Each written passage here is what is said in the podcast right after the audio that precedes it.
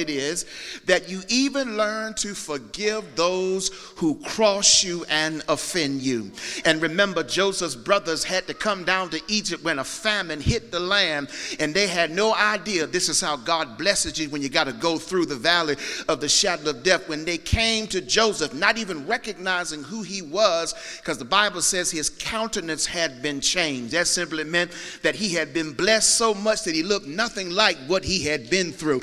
And there's some folk in the room this morning, you look absolutely nothing like what you done been through for the last week. It looks like you have been shining like gold, but your life has been up and down. You've been trenched in the twitch, you've been strained, you've been pressed, you've been frustrated, you've been agonized. But look at your face now. There's a shining glow because the God of your salvation makes sure that though you got to walk through some hard times, I'll change the look on your face and they won't know what you've been through. But the joy of the Lord keeps remaining to be your strength. Somebody in the house this morning knows that God will bring you through up and will bring you over even when you're not aware what's going on. He makes you victorious because you are more than a conqueror through him who can be conquered. Here's what God does. He makes Joseph the prime minister who knows more of what Pharaoh has even than Pharaoh knows himself. God takes him through all of that that he might get to this point of recognizing what he was doing. The same happens in the life of Elijah.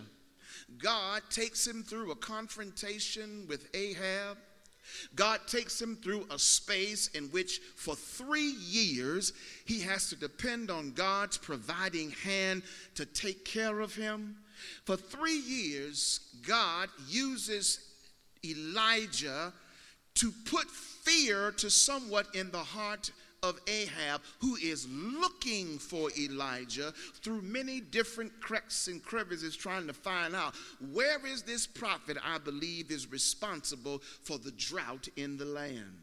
He finally catches up with Elijah, or should it be said, Elijah finally confronts Ahab again, and they are now at Mount Carmel, and victory is inevitable. Although Ahab and his 450 prophets believe that they're going to win this battle, God took Elijah through all of those series of events to teach him several lessons. Number one, he took him there to show him that life uses its various tools to force us to make choices. How many of us know that when you get in some tough times, you've got to learn how to make some choices? He poses the question to Israel, who is flopping between should I serve God or should I serve Baal? And Elijah says, Why is it that you are limping between two opinions? If God is God, serve him. But if Baal is Baal, serve him. But whatever you do, just simply make a choice. There's a Bible, in the Bible, there's a story about some lepers who hung out outside of the city camp and they were sitting there trying to contemplate should we go in or should we stay where we are? We know that if we go in, we could very well lose our lives because there is enemy in that territory. But if we stay out here, we also know that we're going to die because we will suffer from starvation. And those lepers decided, well, let's just go for it. Let's just make a choice. We going into town, and whatever happens, just happens. And here's what happens when you make a choice for God.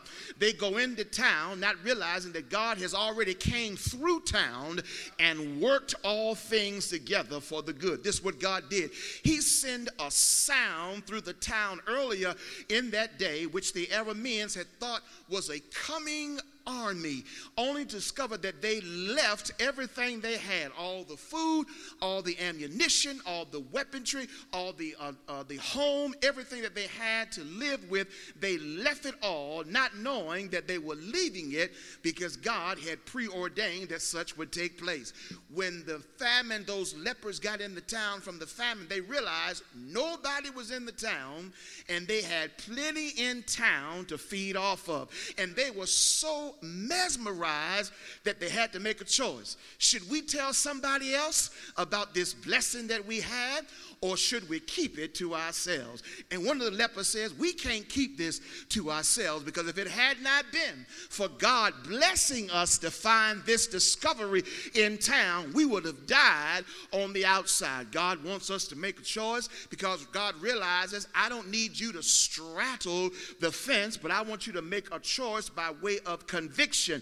If I'm your God, then trust me. If someone else is your God, then trust them. But whatever you do, make a choice. And God uses life circumstances to teach us that we've got to make choices. There's a second thing God permits us to be at odds in situations where we are outnumbered. Remember, Elijah now is standing at Mount Carmel all by himself against 400 and 50 prophets. But Elijah is standing boldly and strong because Elijah knows it looks like I'm outnumbered in this situation. But as long as I got God on my side, I'm a majority in this fight. I'm going to win because greater is He that is in me than He that is in the world. I'm going to be an overcomer because God has promised me that I am more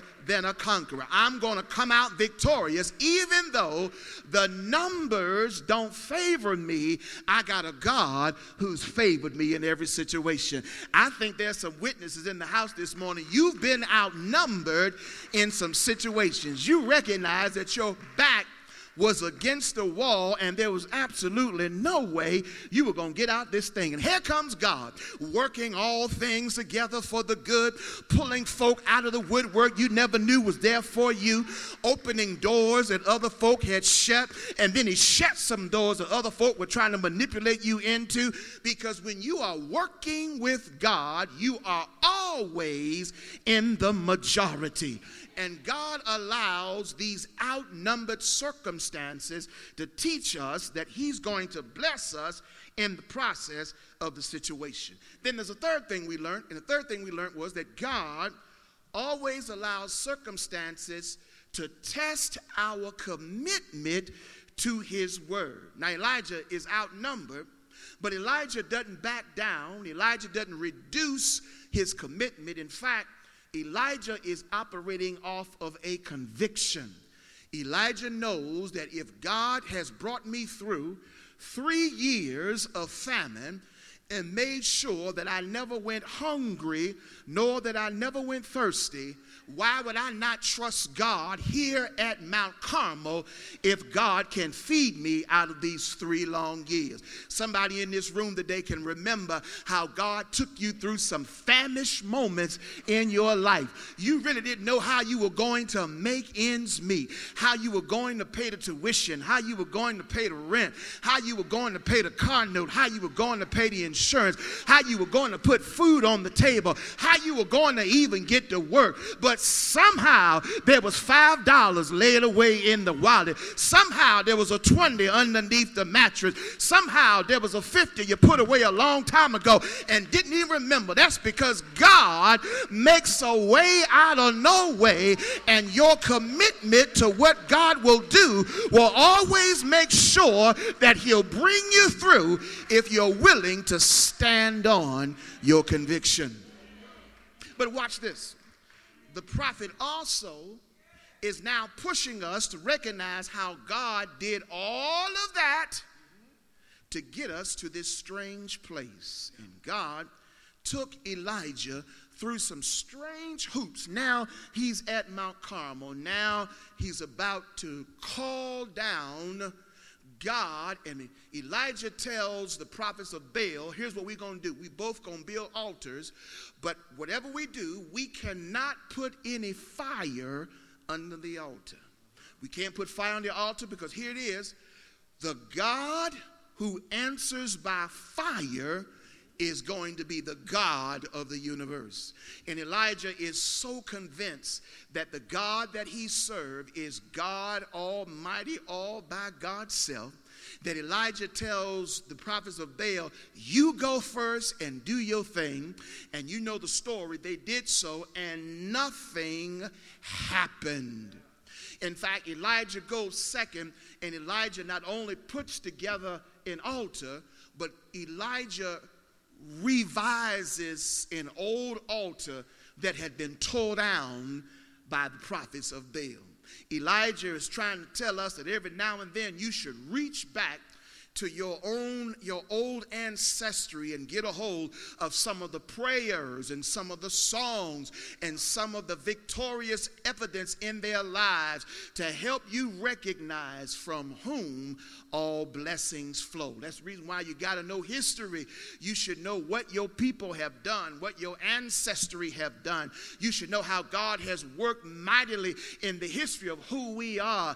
And Elijah revived an old old altar that God had brought to pass previously in Israel's history. That's, that's the reason why folk may not believe it, but there's something about grandmama's old Bible. There's something about granddaddy's old way of praying in them old shattered pages in which they have begun to fade because of history. And yet the feeling of that Bible seems to give me a sense of revival in my own heart that I can almost feel grandmama's ancient spirit come to life in my own mind mind and heart as if grandmama's telling me, I got you.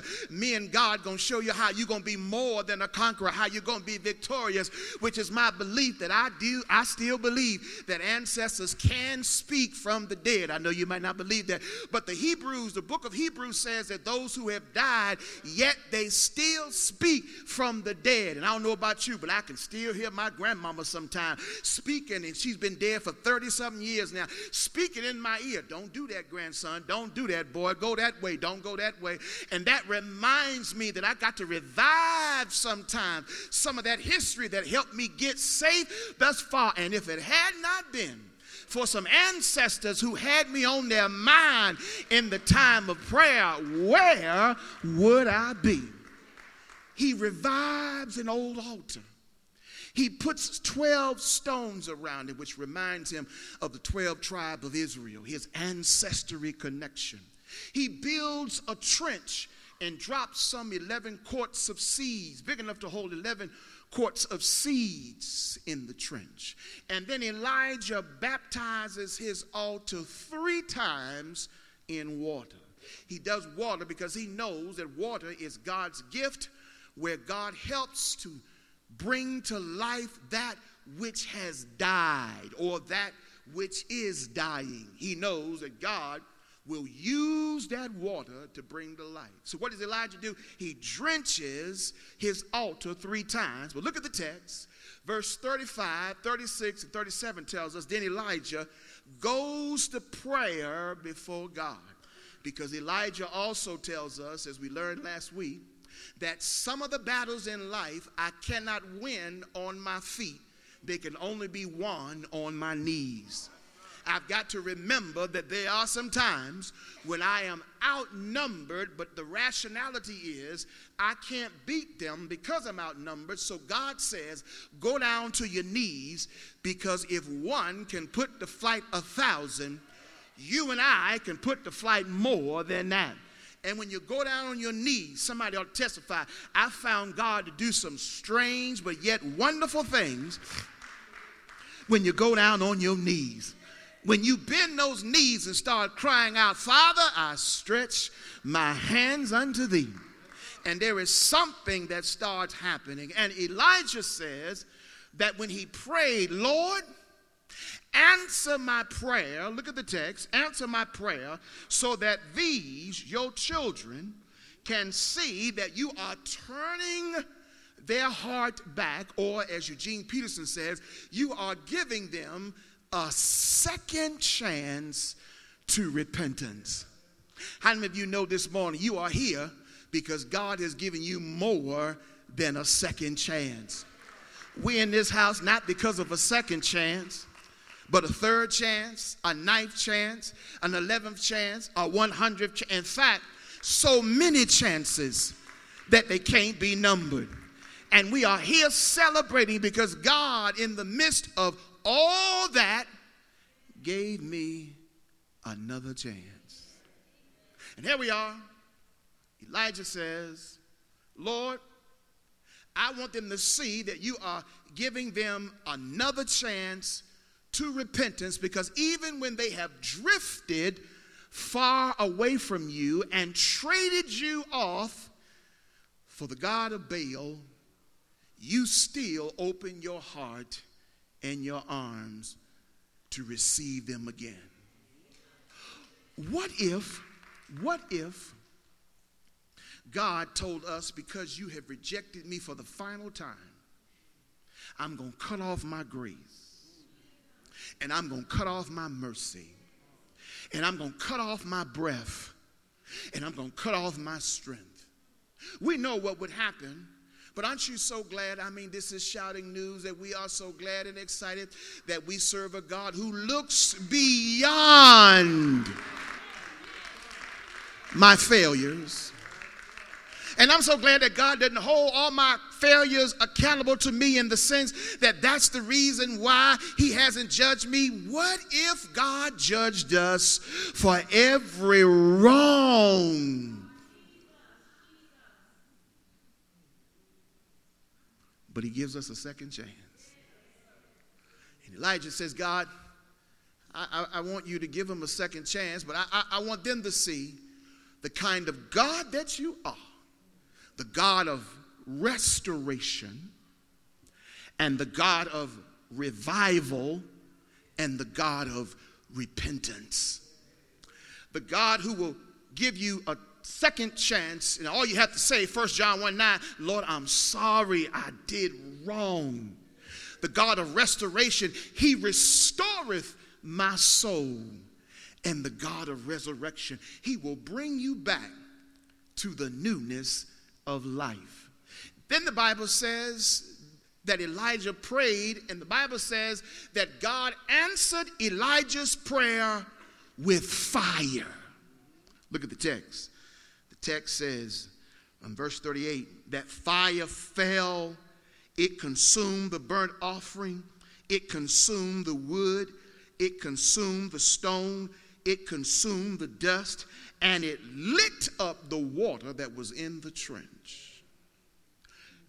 Elijah said, I want God to answer by fire because fire is the representative presence of God in a very powerful way. Read Ezekiel chapter 1.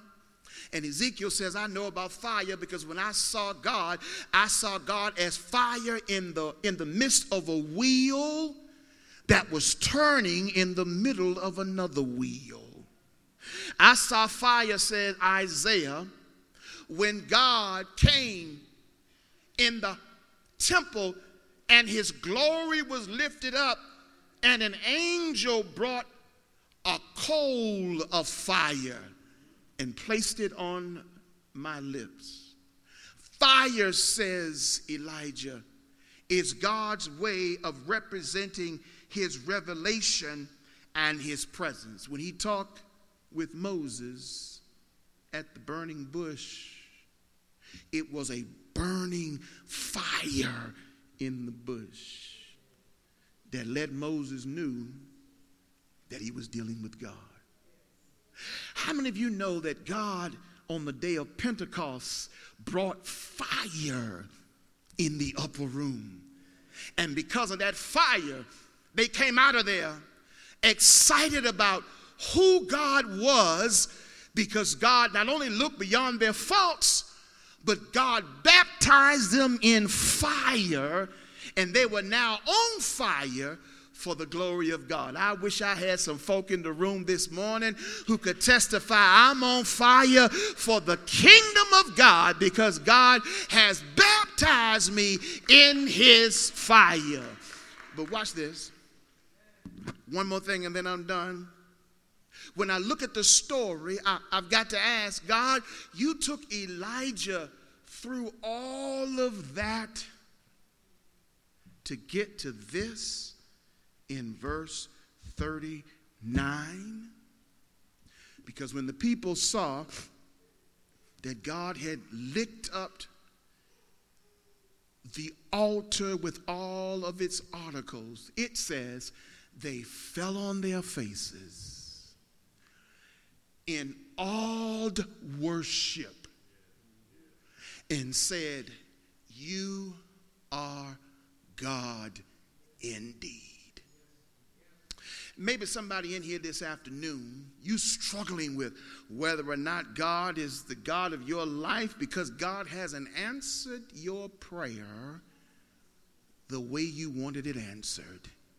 Or God hasn't moved the way you wanted God to move.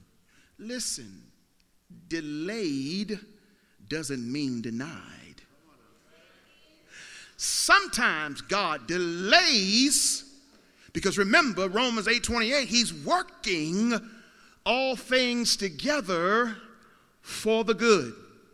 It's not denied, it's simply God putting everything in place so that when the blessing comes, you will receive it with great thanksgiving.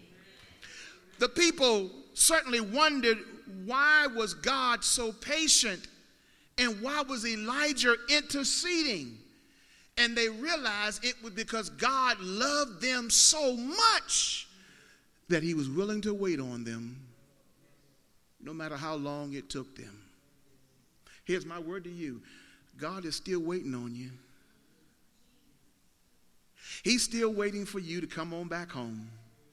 He, recognizes you're angry for one reason or another, or you're disappointed for one reason or another, or you just can't connect the dots for one reason or another. He will not disown you, He will not discard you. In fact, He's waiting at the altar with His arms open. He's crying with those words Come unto me, all you that labor and are heavy laden, and I will give you rest. God, you did all that for this? to get these people to come back to you? Yes, says God, but I also did it because I was compressing. I was compressing out of their life what keeps them consistently disconnecting themselves from me. You know what that is. You know what it is that keeps you from serving the Lord, that keeps you from worship, that keeps you from giving, that keeps you from increasing your faith in God, you know what it is. And God will take you through all of those diverse circumstances to compress. Now, compress comes from the analogy of how in the Old Testament, in order to get wine or in order to get oil, wine from the grape oil from the olive, it could not happen without pressing the grape, without pressing the olive. They would put grapes in a large container and then they would get in and compress with their feet, stomp the grapes until they would see the juice begin to flow out into the vat that was attached to the barrel. They were extracting, follow me now, they were extracting that which was valuable inside of the grape. As long as it stayed in the grape, it was just a grape. It would only take care of the grape. But once they extracted it from the grape, it became provision for someone else because it enabled them to feed more than the one person who actually possessed the grape. Same thing with an olive. They press the olive. As long as they held the olive, it had potential. But until you press it, it will then bring profit. And when they press it, they press the oil out of the olive. Now it's good for not only cooking, but it brings light in the midst of darkness. God is pressing you He's squeezing out of you that which is on the inside of you. He let you arrive at your Mount Carmel where you are at odds. You are almost the only one in the room who loves God and he's pressing so that he can get all that he has to get out of you. I close with this passage, John 15. Every branch in me that bears not fruit, he takes away. But every branch in me that bears fruit, he purges it. He presses it. He presses it. He cuts back on it that it might bear more fruit. God did what he did to Israel because they thought they could run this race all by themselves. Jesus makes clear in John 15 without me, you can do nothing. But as long as you're in me, whatever you ask in my name, it shall be granted. Here's God trying to tell somebody today your problem is that you don't want to make a decision. You got to choose either me or Baal. Your other problem is that you think that because God is using life circumstances to compress you, that it's too much pain for you. is not too much pain. Because have you noticed, no matter what the pain is, He's always provide the solution to give strength in the midst of the pain. And when Israel's done, in verse 40 it says that Elijah tells those Israelites, don't let those prophets leave the hill, seize them, and then destroy them. God is trying to tell you, whenever you discover, you know what it is that keeps you from being all that you can be in the kingdom of God, kill it. Get it out of your life, destroy it, discard it, and don't let it show up again. If it does, pull out your sword and bring it to death again. In fact, I would suggest you should do it anyway because, as David did when he defeated Goliath, he didn't just let Goliath lay in the field, but he took Goliath's sword and chopped Goliath's head off and came back to town. And when folks saw David, they said, Saul has killed a thousand, but David has killed tens of thousands. He has done more than we ever could have thought. And David was one small boy against the giant. Elijah is against a giant at Mount Carmel. But with God, Elijah is in the hands of a giant. Elijah knew that he couldn't beat the prophets on the battlefield. So Elijah took him to the place where he knew he could win at the altar. Listen to me, church. Stop fighting with everybody who's against you. Just drag their name to the altar and just leave it there. Let the Lord handle that battle for you. I told you before, I think it's Second Chronicles 20, when God tells Jehoshaphat to send the singers out before him, he reminds them, remember when you go out there, the battle is not yours. It's the Lord's. If you notice, Elijah didn't lift a single finger in this battle. He just stood back and prayed, Lord, answer me. You got this thing under control. I know you can handle it. And God answered by way of fire. I believe there's some folk in here today, they've had some moments when you just didn't know how you going to fight this battle, but you looked unto the hills from whence come your help, and it came from the Lord, and God answered by fire.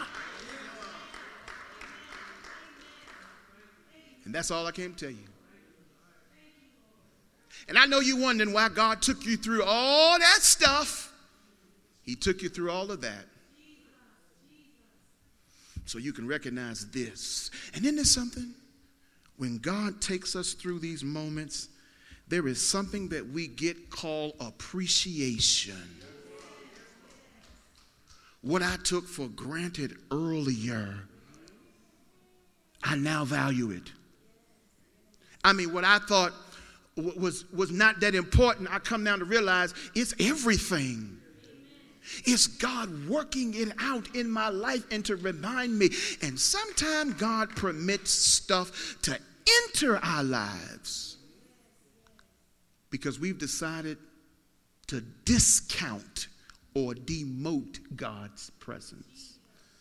So we put God down in a second category and everything else is in front of him. And God says, Okay, I see what I'm going to have to do on this one.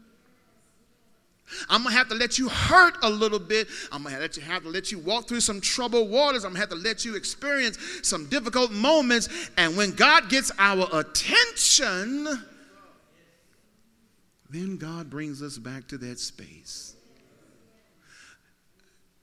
Elijah was doing one other thing, and then I promise you I'm done. He was restoring what Israel had lost worship under Baal, they called it worship, but it wasn't the same. Something was wrong, something was different. It couldn't be the same because the God that they were worshiping was an idol.